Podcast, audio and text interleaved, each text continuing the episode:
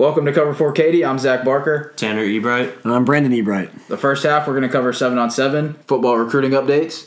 Second half, we're going to talk about the swimming and diving state meet. Then we're going to go into wrestling updates. And then we're going to dive into the basketball playoffs.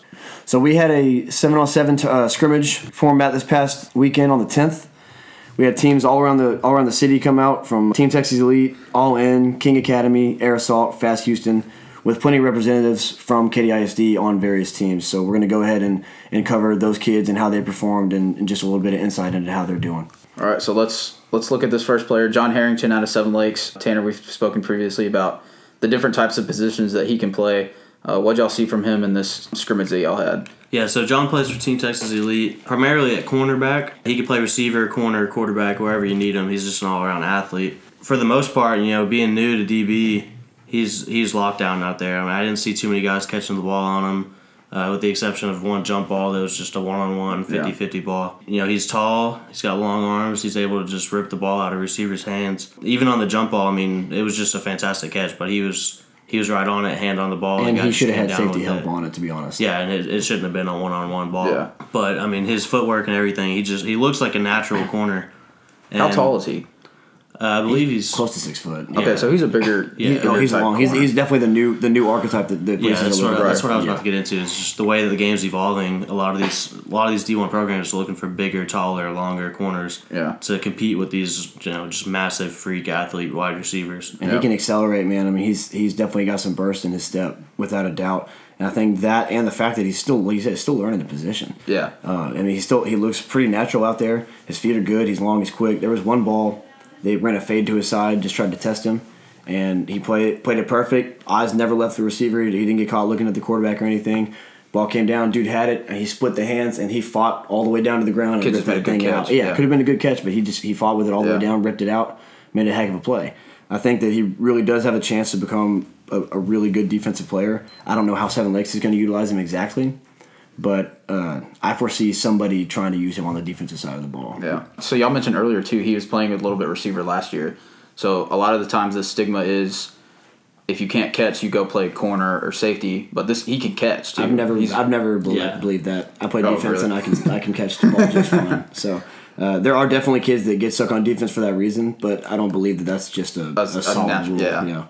Maybe like a linebacker or something. But Yeah. majority of the time, if you're playing a DB, I mean, you, you should be able to. You're, Catch you have I- to have someone. I expect you to take the ability. if that ball's in the air and, and you're. I expect you to catch it and get us the ball. Yeah, my opinion. I think that's typically the stigma. Then again, I went to Mayde Creek, and that, I think that was usually the transition that you took was if you're fast, you're long, you play receiver, but then if you can't catch, you play corner. Yeah, you play defense. All right, so let's get into Ben Montgomery, safety out of Taylor. What what he looked like? Yeah, I'm not sure he gave up a deep ball all day. I didn't see him do um, much anything. Yeah, he, he may be a little under the radar recruiting wise, but I think this summer is going to be really, really big for him if he can go out to the tournaments and play like he did in the scrimmage. Same with him and John, both were just absolute lockdown all day, and I mean nobody was nobody was really catching on him. The, the only catch I saw him quote unquote give up was a terrible throw from the quarterback that was behind the receiver that he wasn't obviously wasn't ready for because he was playing the receiver and the ball like hit off of him and popped up in the air and another receiver Some just came running by and caught it. Yeah. That was that was the only thing I saw him give up all day. Other than that, uh, I mean, he was trying to make up for other guys on a couple occasions where and, you know, but he was he was on the spot. He was he was disrupting. He was doing his job the entire time. Assignment So, oriented. yeah. Uh, he's, he's a very solid DB. Hunter Washington, uh, corner out of Katy, real young kid. He's playing up with uh, with an, an elder age group for TTE. Um, it's interesting to see him go up against some of these like Yeah. you know higher higher talent, like higher caliber receivers. Again, a bit of a longer corner, especially compared to what Katy's had in the past. And he he- he's looked pretty good, man. I mean, he's gone out there and he's held his own against these guys that are older and have a lot more experience than he does, especially in this type of setting against these types of athletes. I thought I think he's been doing he's been doing really really well. It'll be interesting to see how he does once we get into these these bigger tournaments and start playing these other teams. And even even the scrimmage, like when people find out that he's a freshman, they try and you know they try and go to his side a lot more. But he holds his own. Uh, you know, he's not giving up the easy ones, just straight fades or anything like Yeah, that yeah. that they try and pick on you with. Because he's bigger, you know, he's he gets physical with them, he, and he just holds his ground.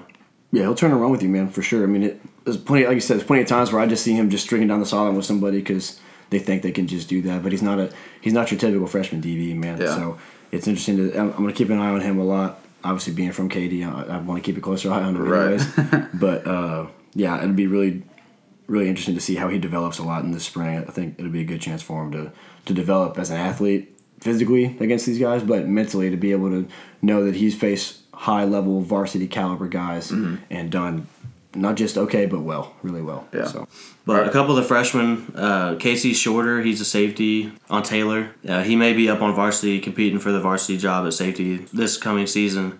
But we have him rolled down playing press. You know, he's a little bit of a bigger guy as a running back safety.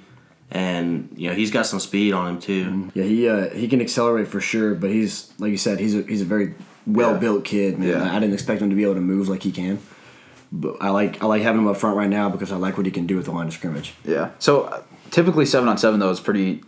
I know you you've touched on this earlier that like y'all seven on seven league is it's a lot more physical defensively.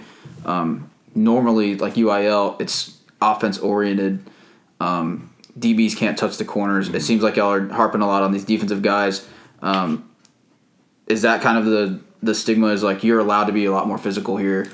Yeah, um, so in these UIL UIL is an offensive game. I mean, you can't press, Mm-hmm. you can't, you can hardly touch the receiver. Yeah. But the way that they run these tournaments and this club seven on seven is they want to get away from that as much as they can. Yeah. So anything within five yards, you can press. You can put like DBs are doing their best to just jam them at the line and just disrupt any route they can. Yeah. And you can come in, you can you know break up a ball. They make you wear soft shell helmets.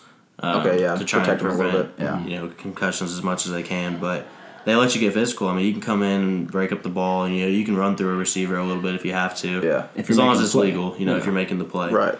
But I mean, it it's very very physical out there, as physical as you can be without having pads on. Yeah, Which- and that that's good because it, it illustrates the game a little bit more and it transitions you from seven on seven to to practice and things like that, and it prepares you for you know the real time Yeah. play. Well, exactly. I mean, because y'all know as well as anybody, repetition counts, man. And so any kind of habit that you form, good or bad, whatever whatever you're taking the time to to do over and over and over again, is gonna manifest itself into the way you play the game. Yeah. So if you're playing.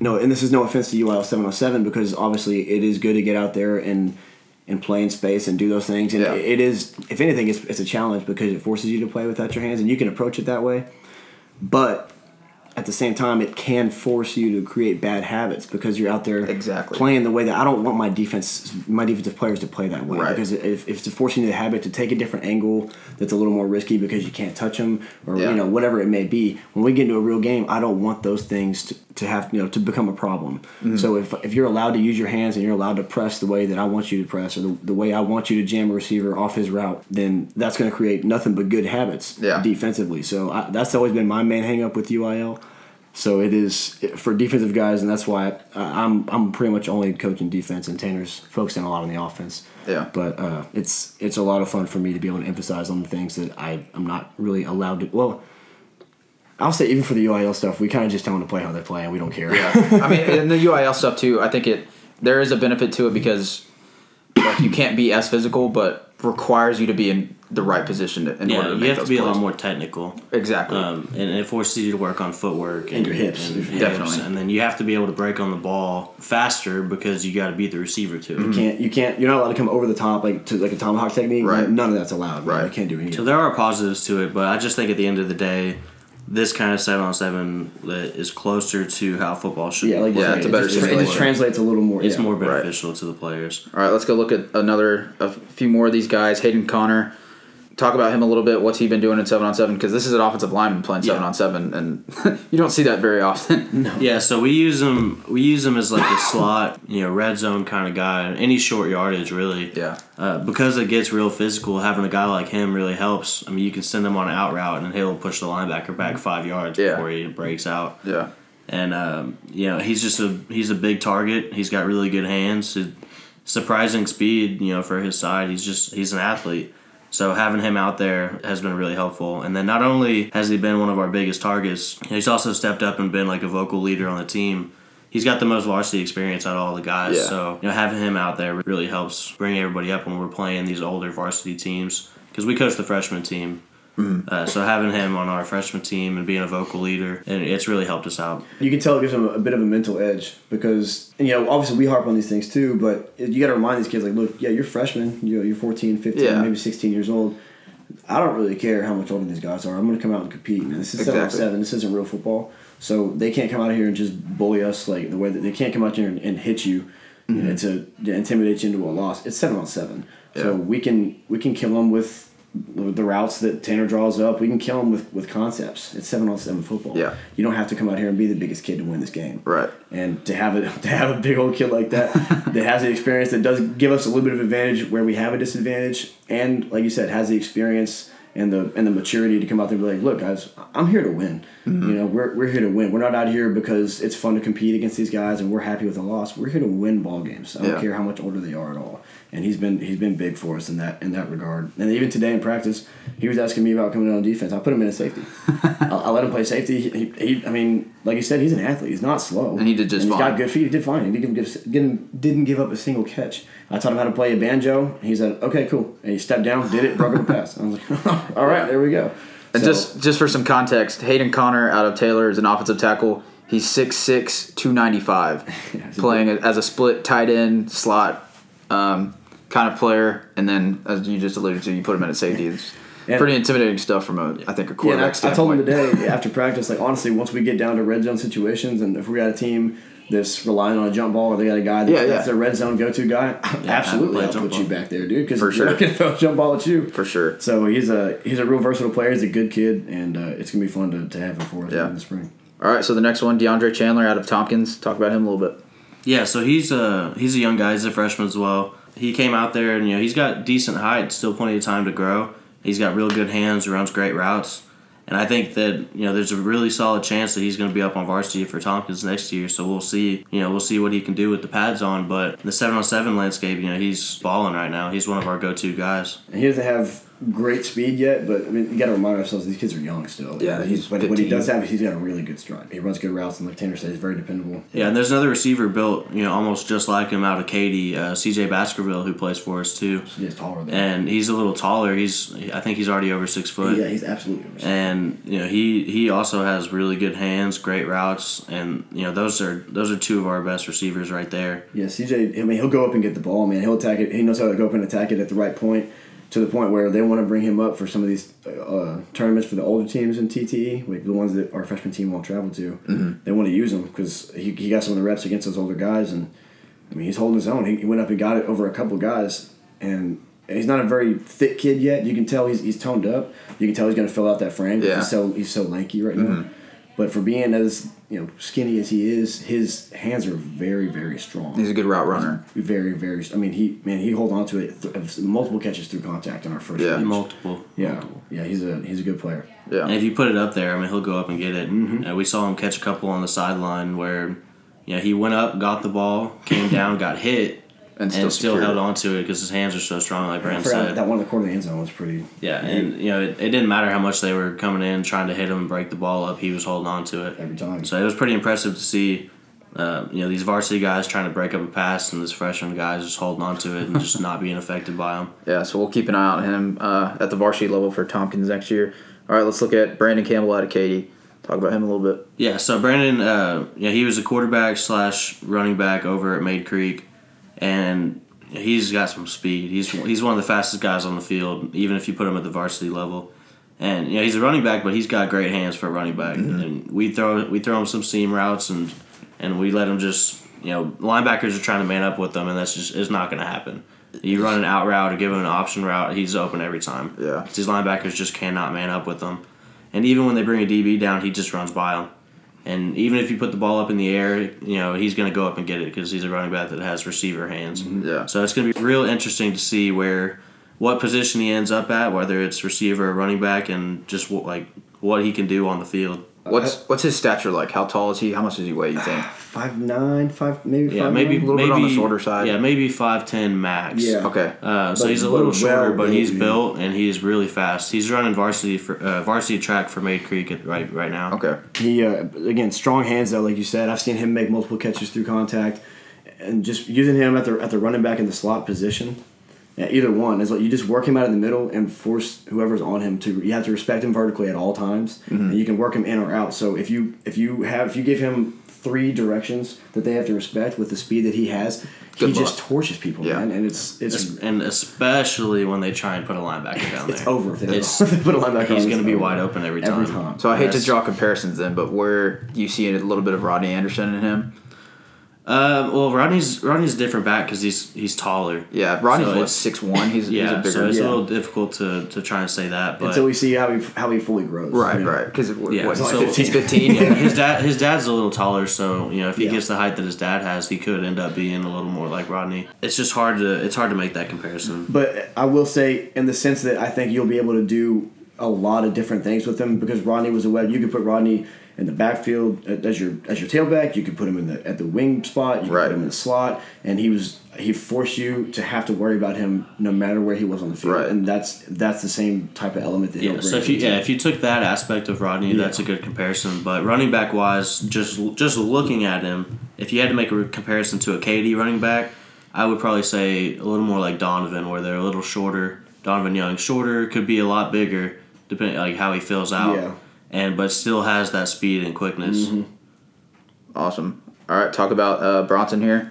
Yeah, so Okay. Bronson, Bronson and Gianni uh, Angulo, Bronson McClellan, Gianni Angulo play for Fast Houston, um, one of the other big top-notch clubs in Houston, and they had a scrimmage on Sunday. They played uh, a team called KB three with uh, Grant Gunnell. He, he was committed to A and M. That guy was a quarterback, but he just decommitted. Uh, so he's a big quarterback out of Houston area. So Bronson had to step up and, and challenge him, but he, he threw nine touchdowns on the day. So I think he did pretty good in that aspect. Yeah, Bronson's pretty. He's pretty accustomed to this this uh, environment already. He's been doing this. I mean, he's still a freshman right now, but he's been doing this competitive seven on seven circuit. He was doing it all last year, and he, at a very successful Yeah. rate. I mean, he was playing well in the the national pylon tournament. He went and, and balled in that last year. So the this the speed and the tempo of this game is nothing new to him. Even though he is young, he's already got experience. So he's, Right. he's like a young seasoned vet. You know? Yeah.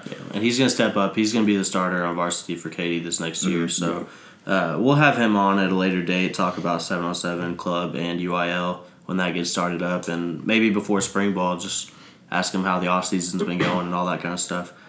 Uh, so Gianni Angulo plays DB for Katy. He had an outstanding year this past season. Absolutely. You know, something like nine interceptions, and he had an interception during their scrimmage. So going against you know high quality quarterbacks that are committed to A and M stuff, and got a pick.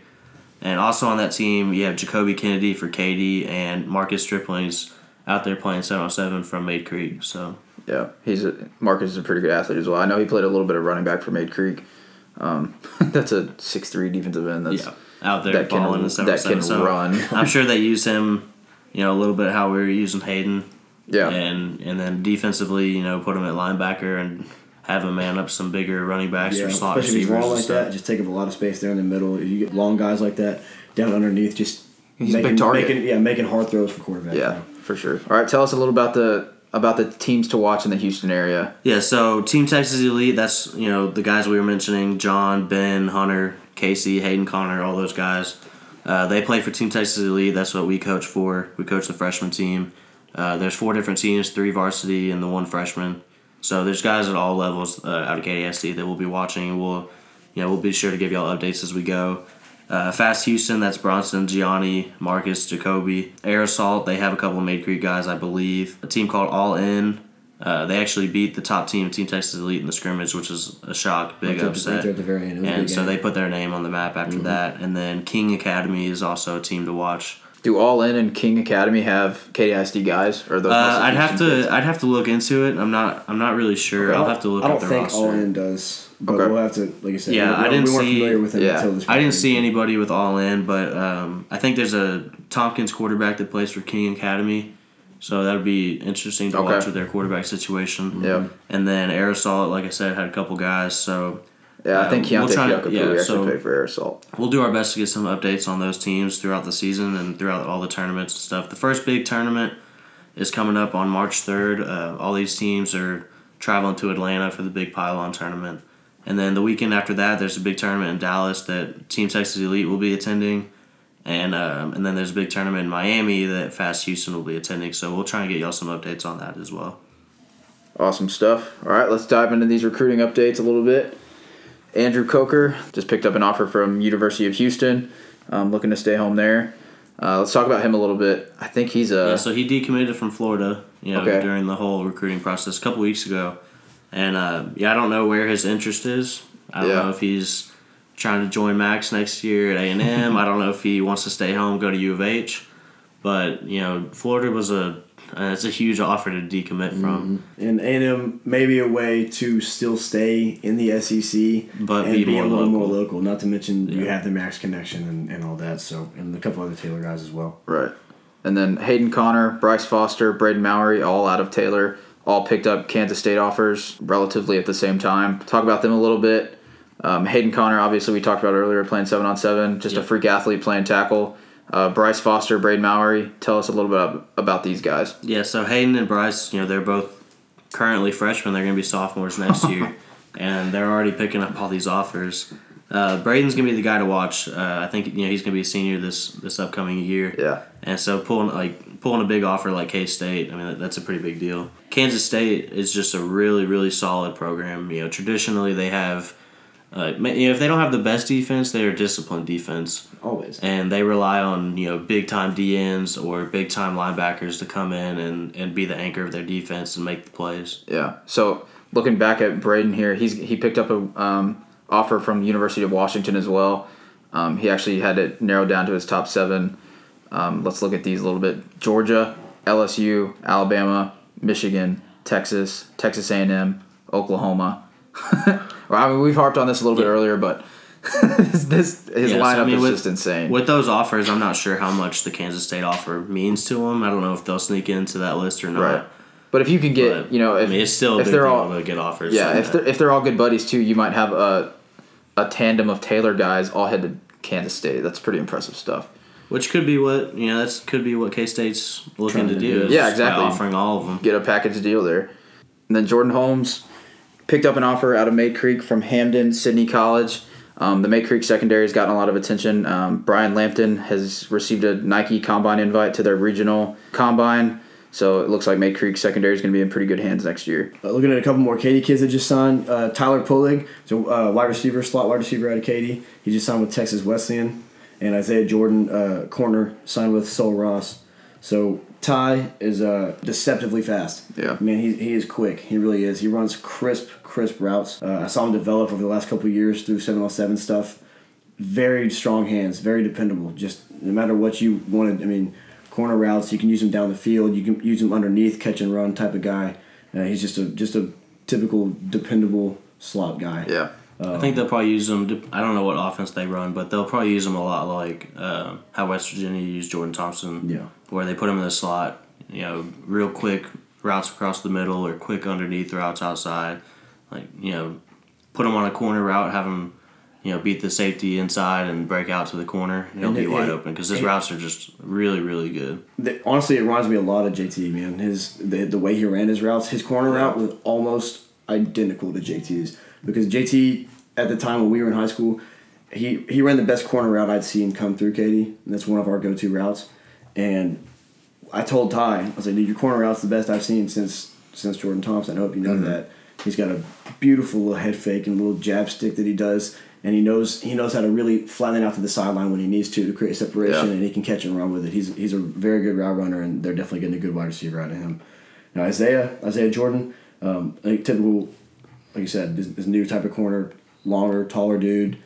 He's got a lot of height. He's fighting through an, a bit of an injury, but he's, he's bouncing back well right now. I know, he, I know he's working really hard to do that. I worked a lot with him this summer, trying to push through some of the things he was dealing with. But he developed a lot. He's a good kid. He knows how to work hard. Uh, he's a pretty pretty athletic dude, man. He's well built. Yeah. And uh, yeah, I'm, I'm happy for him. Happy he started getting some offers there towards the end. For sure. And it was it was tough for him to get a lot of the looks because the secondary was so deep this year. Yeah. You had you had Gianni, you had Joel. I mean, you know, we had three or four corners that you could throw out there that could do the job at Right. any, at any point. But I'm glad that he's starting to get some of the recognition he deserved, and I, I hope that he gets to go there and, and really show what he's made of. For sure. Yeah.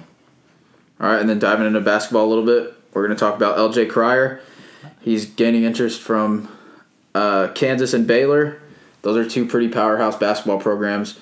Um, we're actually going to have him on for our overtime period. Get to talk to him a little bit about it. Yeah, and then last football player, DeAndre Glass, just attended the Texas Junior Day, and um, reporter tweeted out that he was you know real happy with the way the coaches treated players there, and you know might be showing some interest toward Texas, so that's going to be something to keep an eye on. Well, especially you got to think, you know, Kyle Porter, another former Katy running back, they brought into that program. Ojimo And then just Ojimo just went there, Yep. so there's a bit of a there's a bit of a They're starting to tap into so hopefully uh, the big red machine here so yeah something to, something to definitely keep an eye on in the future. for sure. So. All right, that's going to do it for our first half. All right, let's dive into the second half. Uh, we're going to talk about the state swim meet and just kind of mention the medalists. First of all, congratulations to everybody that made the state meet and was able to compete for KDISD. Uh, we're going to start with the bronze medalists. You have Emma Strickland from Taylor, who got a bronze in the 100 backstroke. Braden Rudd, Seven Lakes, bronze in the 100 backstroke. William Coakley from Seven Lakes got a bronze in the 200 freestyle. The silver medalist, Emma Strickland again from Taylor in the 100 fly. Aria Bernal from Cinco in the 100 backstroke. And Kalaya Bratnoff from Katy with the 100 freestyle. Again, that was a silver medalist. And then Kalaya Bratnov got the uh, only gold for KDISD in the 200 individual medley. So again, congratulations to, to everybody that, that qualified and made it to the state meet, but especially to those that medaled. Congratulations, great job, guys. Way to represent the district. Another shout out here for wrestling. The Katy High School boys and girls swept regionals and took it home back to Katy High School. And on that note, we just finished watching Sage Northcutt, Katy High School graduate, get his 10th professional MMA fight in the UFC against uh, Gouti. Uh, he's training in California now. He was previously going to school at A&M studying engineering, but now he's training full time. He's in California training with Team Alpha Male, Urijah Faber, some of the best to, to ever do it. Uh, he's looking a lot better, a lot more refined. I think if he can get some jiu-jitsu and some ground game in with his, he's already natural with kickboxing and striking on his feet. He's he's real natural with. He's done it since he was like four years old, but he's starting to look really really good. And I think only being 21 or 22, I think he'll he'll be uh, he'll be a lot of fun to watch. And like I said, we support any KDSD athletes, so that's that's when they're you know here and when they go on to do bigger, better things. And there's nothing bigger, better in the fighting world than the UFC. So Yeah, again, congrats awesome. to Sage, and we're definitely gonna be pulling for you in all your all your future fights, and we we hope we you the best. Let's go ahead and get into the uh, basketball playoffs and start talking about some of these matchups we got coming up. Um, Tompkins is playing Ridge Point uh, Monday, 7 p.m. against or at Leaf Taylor. Uh, Tompkins is 26 and 8 on the season. Ridge Point 24 and 12. So it should be a pretty good matchup. What do you, what do you think, Zach? Yeah, I, I expect Tompkins to. I, I really do expect him to run away with this one. Um, Tompkins is a pretty good basketball program. Uh, obviously, a, a fairly new school. Excellent basketball program. I fully expect them to come out with this one. And then uh, Morton Ranch is playing Fort Bend Travis. Fort Bend is 20 and 12. They'll be playing Tuesday at 7 p.m. at Cinco. So you can definitely go out and su- support Morton. Uh, it's in the city. So I think that Morton, I think Morton has a pretty good chance. Honestly, it's Yeah. going to depend. Like the one thing we talked about is they didn't seem to have a lot of just numbers on their team. Uh, that could be something that could be a detriment, especially down the stretch. But uh, from what we from what we've heard, Travis is a physical team. Yeah. They're going to try and play a physical game. I think that might play into Morton's favor. Morton is not afraid to get physical with anybody, and they definitely have the speed to run with to run around you and, was- and be able to yeah. create a lot of problems. I was Yeah, gonna say L- Morton's speed is just. I think they're gonna LJ dominate. Cryer, you know, being the leader of their team, he when we went and watched them the other night against Seven Lakes, he's so quick with the ball, with his crossovers behind the back, everything. He's really, really quick with the control of the basketball. Plus, he's fast. Plus, he's not afraid to drive to the lane. At all. And I think him leading this team, they could, you know, they can make get a couple wins in the playoffs and maybe make a run. It's just a matter of numbers and and making sure they don't get too fatigued too early. Yeah, I just don't know what kind of depth they have, and but I, I, I you know, obviously, I think they, they can pull away with that because LJ is a difference maker. Like you said, he'll, he'll go to the hole. I mean, he'll, he'll take it to the whole half court. He'll do fast breaks. It doesn't matter, man. He just it seemed like especially towards the end of the game there, he kind of took over and just got to the basket whenever he wanted Yeah. to. And if he wanted to pull up and hit a little mid range jumper, he hit you with that. Yeah. So It, it's going to be interesting to see how these teams try to match up against him. Obviously, you know he's a run and gun type of kid. Um, he gets the ball and goes. Uh, Yeah. Obviously, he's a he's a threat as a shooter as well. But uh, his speed is just unbelievable. It's I don't know how do you step in front of that to. He's he's excellent at drawing the fouls. He's an excellent free throw shooter. Um, I think that's going to be a tough matchup for Fort Bend Travis. Again, I expect Morton to come away with this one. Final matchup, you got Seven Lakes against Fort Bend Bush. Tuesday at 7 p.m. at Paetow. So again, in the city, go out and support. Uh, Seven Lakes finished the season 23 and 12. Fort Bend Bush 28 and 4, and they uh, they ran away with that Fort Bend district. undefeated in district. This is going to be a this will be a, a gut check for Seven Lakes. I think. Um, obviously, we you know we had Darius Alford on um, for our last episode. I think they're going to rely pretty heavily on him. Obviously, Fort Bend Bush knows that that's their go-to guy, but Seven Lakes has some weapons around him as well. Seven Lakes coaching is second to none. Uh, they're gonna they're gonna be very well prepared for Fort Bend Bush. Uh, Fort Bend Bush is a big, long team. Uh, again, undefeated in that district. Um, it's gonna be a tough matchup, but I think Seven Lakes can also pull that one off. It might be a it might be a close game. So again, that's Monday at 7 p.m. at Alief Taylor Tompkins, Morton Tuesday at 7 p.m. at Cinco, and the Seven Lakes Tuesday at 7 p.m. at Paetow. Uh, make it out if you can. Go out and support the district. It should be some pretty good games. So Yeah, so uh, this summer is going to be pretty important for you know junior recruitment. You know, not everybody's going to get that big time D1 offer. So I just want to talk a little bit. You know, Brandon went to Trinity University in San Antonio, a D3 school. Uh, Zach went to Dordt College, NAIA school. You know, there's nothing wrong with taking these small offers, going to get a great education, and continue your athletic careers.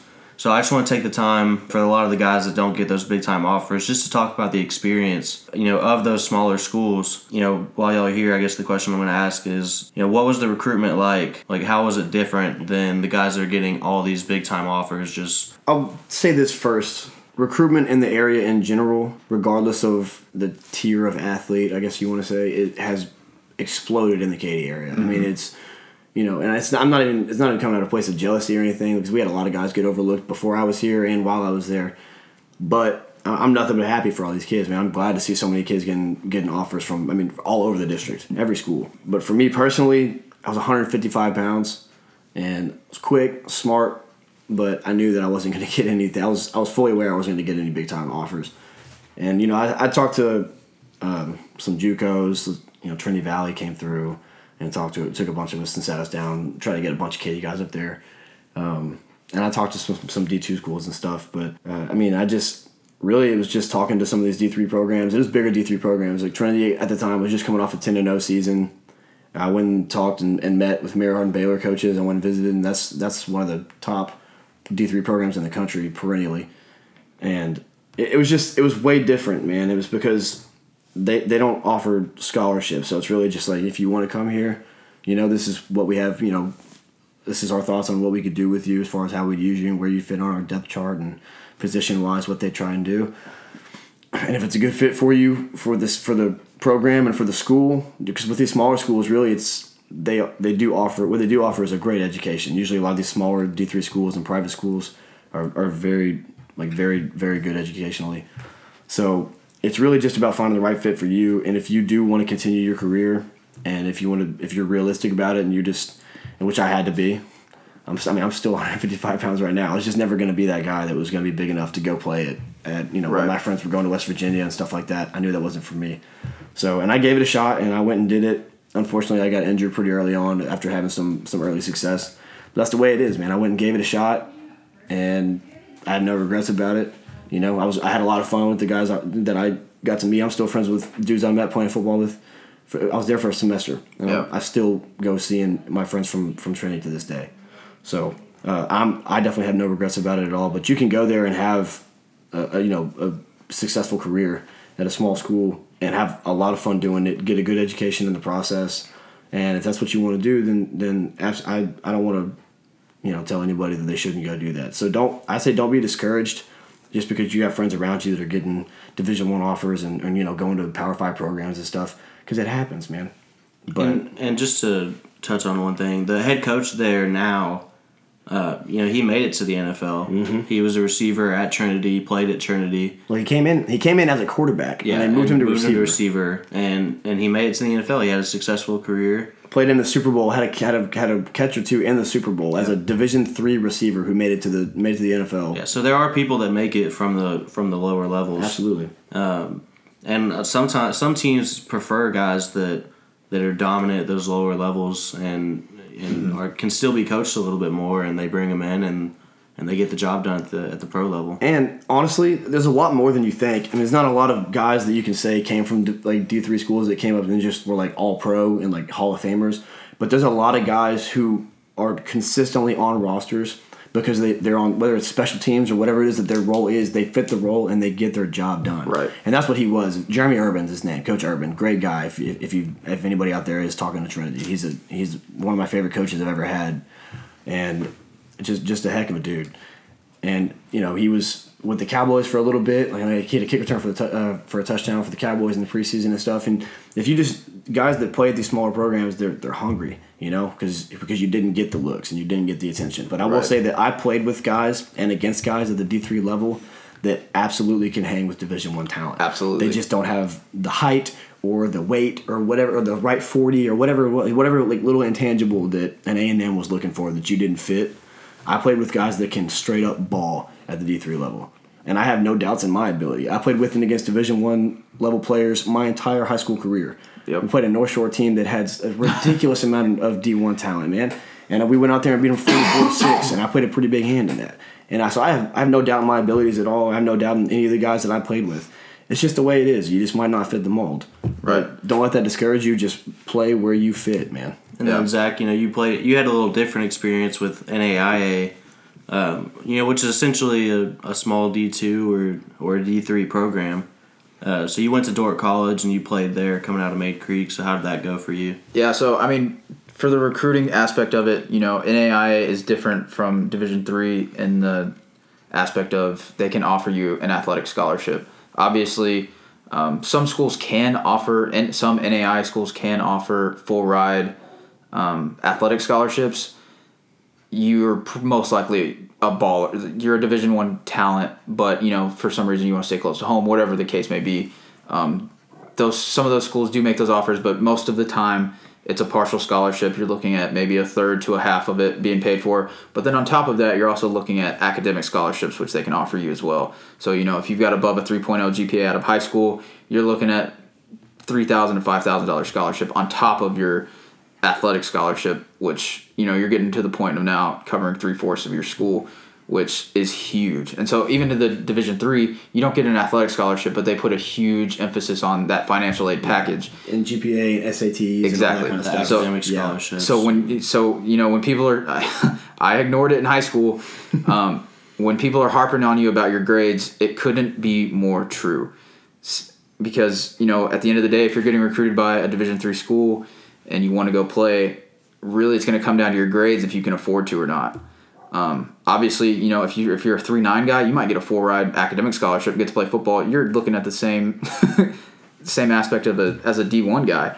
Um, obviously, a little bit. Um, lower level talent wise, I guess you could say.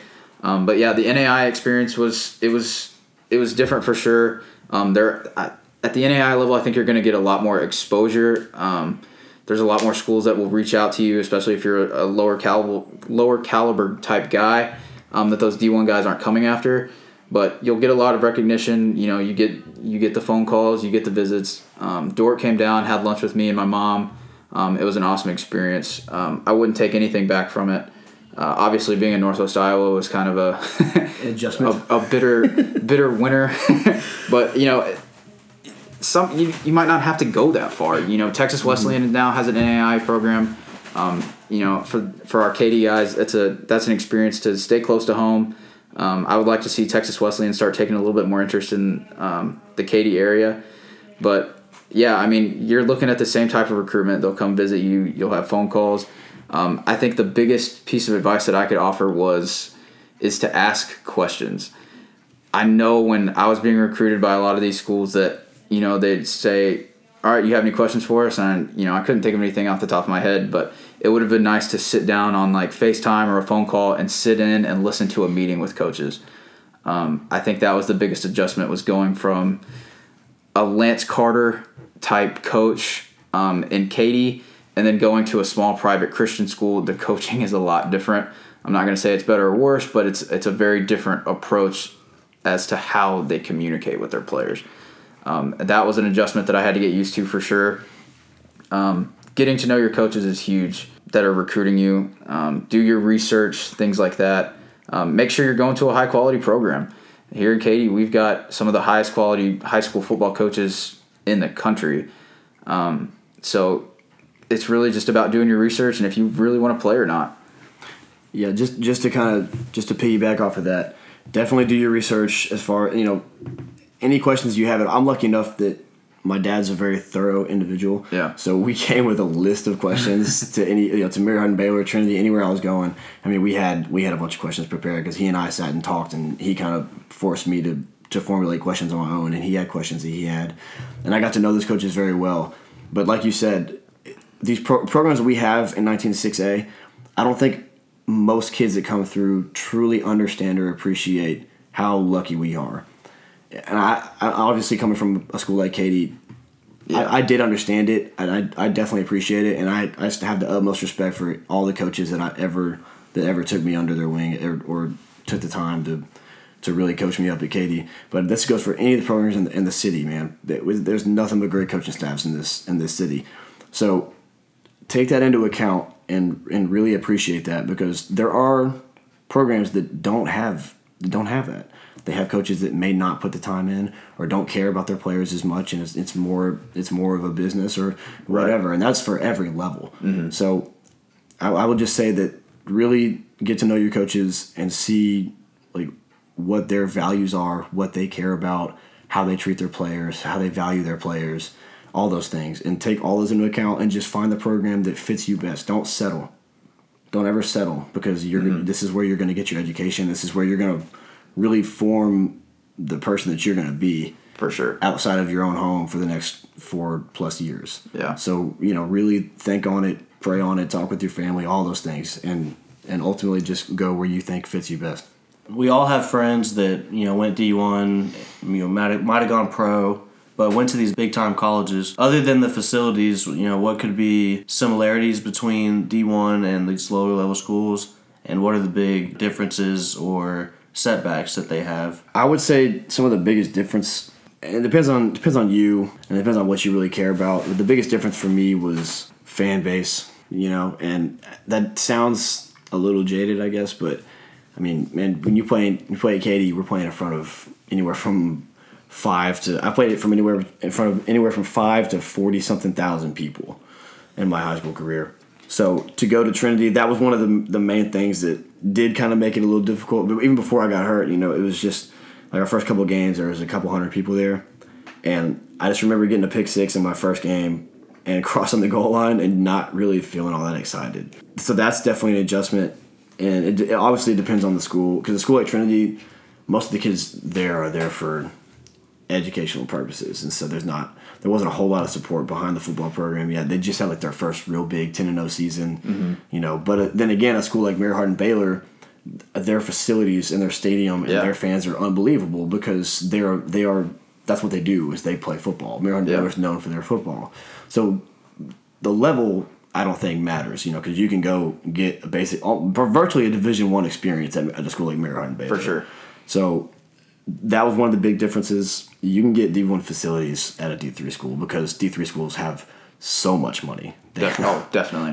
it's just a matter of what they do with it. exactly. Um, yeah, I mean, my experience is a lot of the same, um, like what you touched on. But I think the biggest thing going out of state. So if you're a Katy kid and you're looking to go up north, those are basketball states. Um, obviously, you know you're going to have your your niche of football community and people that support the football team and football program, things like that. But um, mostly going up north, you're going to have basketball diehard fans. Um, and it's something that you know you'll have to get used to. That football comes second when it comes to basketball. Um, Dordt, when I was there, was a huge basketball program. Um, they were in the national tournament time after time, year after year. Um, it wasn't until my senior year we got a new uh, coaching staff. Basketball started to slack a little bit, um, and then our football program started to win. I was an assistant coach there for a year, and I had never seen anything like it. We had, you know, you get fifteen hundred fans in the stands. We didn't have that when I was playing. Um, so, and that's another thing. You know, do your research on your coaches. Uh, make sure you fit the schemes and things like that. Make sure you know uh, what you're getting into. Uh, obviously, you know you watch the big D1 programs on on TV all the time. You might not know what the what the schemes look like at these D3 NAI schools that are recruiting you, but the talent level, a lot of the times, you know, there's a program in Northwest Iowa. You can look them up. Morningside College. Um, they put guys in the NFL every single year. Um, so the talent levels there. I think uh, my alum, my alumni, uh, Dordt College has a guy transferring from the University of Iowa. Um, he's going to come play for Dordt this next upcoming year. Um, he wanted to play running back. They had him at linebacker at Iowa. He didn't like it. He's coming to Dordt next year, and he's probably going to be a first team All American. We've had two first team All American running backs in a row, um, and he's going to be the third one.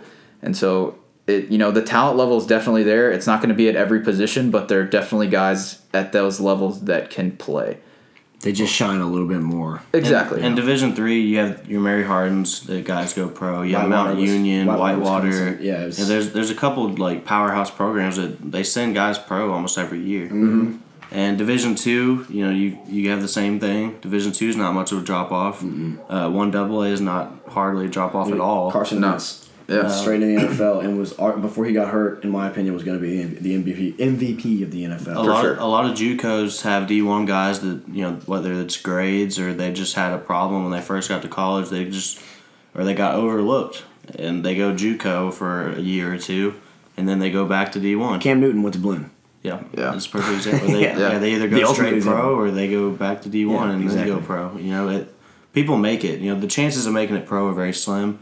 So just make sure you focus on you know your education and, and your future before you focus on going pro. And I just wanted to touch on this a little bit too. So I know there's probably a little bit of confusion on like the NAIA D2 distinction.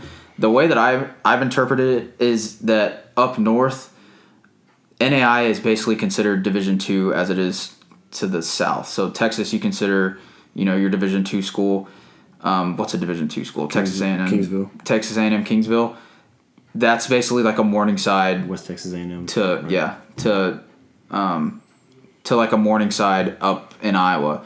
Um, you don't hear about the Division two schools up north. It's all about NAIA. So if there's any kind of confusion on that, obviously we have an NAIA program in Texas, Texas Wesleyan. Um, I'm sure there's another one. I think Sagu is NAIA, if I'm correct. I think so. Yes, Sagu's NAI. So those so those are your NAI Texas schools. But as you get further up north, NAI is really considered like as far as a fan base is concerned, the Division two program of college football. Mm. You don't hear about the Division two schools up north. You hear more about the NAI programs. All right, well, that's going to wrap it up for today's podcast. Just make sure to go follow us on Twitter, Facebook, Instagram at Cover4Katy. We appreciate any feedback, any questions that you guys have, or any topics that you want us to touch on, athletes or teams that deserve shout outs. We're willing to hear, you know, anything and everything. So just let us know. All right, guys. Thanks for listening. All right, guys. Welcome to our overtime period. We're here with LJ Cryer. Oh, how you doing, guys? All right, man. Uh, tell us a little bit about yourself. Any hobbies outside of basketball? Um, I just like to hang with my friends, go see a movie. Um, I like to hang around with my brother. I'm a big brother. My brother um, likes to work out with me, so I work out with him a lot. Um, I'm a family-oriented person, so I like to spend a lot of time with my family. Yeah, that's good stuff, man. All right, what was the what was the toughest team to match up against in 196A this past year? Um, probably Tompkins because they're just so long. So, and um, they're not district, so they can do a lot of scouting on that. So For sure. that's probably the. What did they, what did they do that kind of you noticed that they kind of tried to um, manipulate your play a little bit? Did they do anything sort of special that kind of um, inhibited you from performing the way that you wanted to? Um, not really. Both of my games were really good. Um, they tried to like head the screens really hard, but I, I think I played really well both times when I played against them. All right, good deal.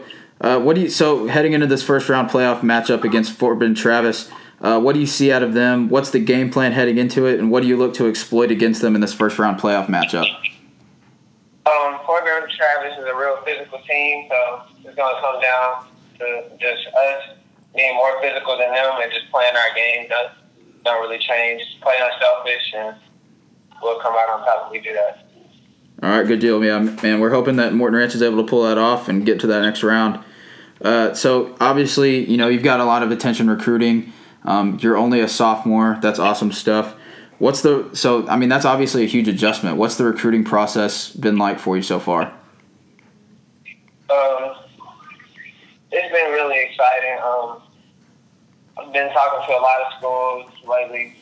Well, a lot in Texas in particular. Um, so it's fine. what's what's your family think about all of it? Uh, I don't really know. I, I can't really talk to them. They're probably excited about it too. Yeah, I hear you. All right, man. So, do you have a do you have a dream school on a that you're just kind of waiting on a phone call from? Um, growing up, my dream school was always to go to Kansas, but I talked to them a couple times this year, and they came and visited the school. So, just blessed Yeah. be getting recruited by all these schools. That's big, man. So, what does their interest level seem to be like? You know, especially being so young right now. You still got two years left to play. They seem they seem to be pretty uh, like you know pretty intent on you, or, or how's that going? Um, yeah, pretty. Well, a lot of schools in Texas are pretty intense, and Kansas is they're starting to get on the radar. Um, but like a lot of the Texas schools, they call like every day and stuff. So That's big, man. That's good. So we're yeah, we're definitely happy for you, man. Anytime anytime an athlete from Katy ISD is getting any kind of attention and they're doing well, you know, we we always pull for them. So that's good. We wish the best for you, man. thank you, thank you. All right, man. That's gonna do it for us. Uh, we appreciate you coming on the show, and uh, hopefully we get some more exposure for you, get some more phone calls and things like that. Uh, obviously, we've got you've got two more years. Uh, we'll be watching you, man. Wish you the best. All right, thanks for having me. Yeah, thanks for Best- coming on, man. Hey, best of luck with that playoff matchup, man. Go get that dub. All right, I got you. Thanks.